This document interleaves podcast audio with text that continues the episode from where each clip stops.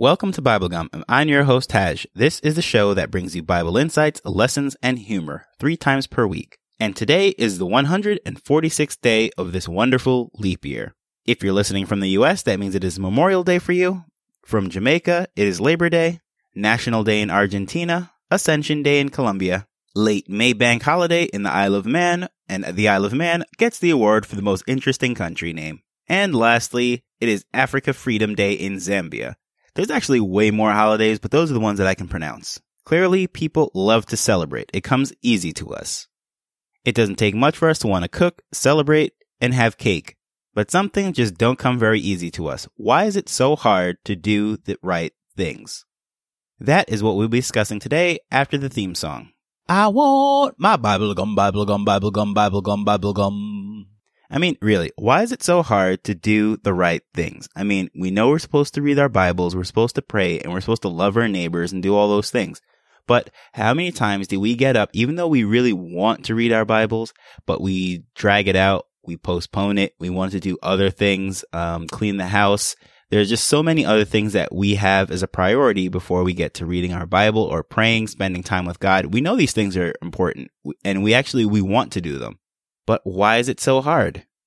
One popular explanation is that it is our sin nature. Other people say it's because of the devil. And many say, well, God made us this way. He knows that we are flawed and we will do wrong. After all, we couldn't do wrong things if God didn't put it there for us. But to better understand this topic, we're going to take a look back at the beginning. In the beginning, God created the heavens and the earth and everything else in Genesis 1, and everything was perfect. In Genesis 2, Adam, God's finest creation, was given one job. And in Genesis 3, he failed. He could not do that one thing. I'll be reading a portion of Genesis 2 starting in verse 16. And the Lord God commanded the man, saying, of every tree of the garden thou mayest freely eat, but of the tree of the knowledge of good and evil thou shalt not eat of it.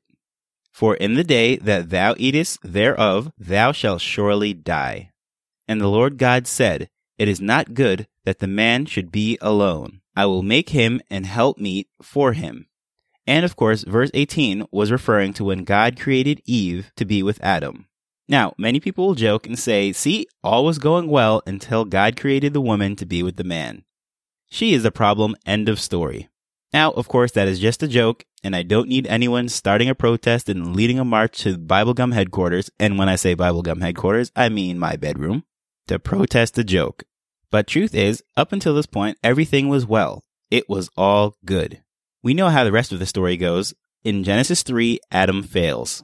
He was not able to keep God's simple instructions. I mean, really, Adam, you had one job to do, just one thing, and you couldn't do it. I know we like to give Adam a hard time, but fact of the matter is, most likely any of us that were put in that situation would have done the same exact thing. Some people say it's because God set him up for failure. Why would he put the tree there if he wasn't supposed to have it? Others will say it was God's plan for him to do it. After all, an all powerful, all knowing, all wise God that put a tree in the middle of the garden that man should not touch would absolutely know that Adam would have eaten from it. And of course, like I already mentioned in the joke, other people will say it was all Eve's fault, and that was his downfall. Even though neither of these are actually true, it is pretty much the argument that Adam used against God. In Genesis 3 verse 12, when he was approached by God, Adam said, the woman whom thou gavest to be with me, she gave me the tree, and I did eat. So, right here, Adam throws away his bravery and is clearly not being a gentleman. Not only does he throw Eve under the bus, he turns around and blames God. After all, if you didn't give me Eve, we wouldn't be in that situation. That's basically what Adam is saying. On the surface, it really sounds like Adam has a very strong case. However, he had a choice. Before there was sin, before there was a woman, and before the serpent came along, God allowed Adam to make choices. He was able to name the animals, choose what he ate, excluding that tree, of course, and he had the freedom to do basically whatever he wanted within the garden. This freedom came with one restriction, and of course, that is where the problem was. Now, Adam was made in God's image, and God has the freedom to make choices. So did Adam. God's desire was and is for all of us to love him, that is a choice. A robot, a car, or a computer cannot love you. Why? Because they are programmed to do what they do. On the other hand, we can make a choice. It's that choice that makes love special and not just a duty or a task or automatic. After all, if you know someone has no other options or anything to do, their affection towards you is not very important. It is not genuine. It is not special at all. And it is this choice that is b- both the blessing and the curse. Even though God knows that we will fail, He doesn't want us to. It's kind of like parenting. Nobody wants their children to fail, well, unless something is wrong with that parent. Generally speaking, a parent gives a child all the tools to succeed. However, deep down they know at times they will fail. And that's what God does for us. He gives us everything that we need to be successful and not sin. However, He knows that we will. And in doing so, He also provides the answer for us, which is Jesus Christ. So in reality, Eve is not to be blamed, and God did not set up Adam to fail. Unfortunately, he did, and we're all affected by it today, but that was never the design. So when you're going through your day and you're struggling to do the right things, just know you always have a choice, and that's what makes it difficult. Your cell phone, your job, and so many other things are fighting for your attention.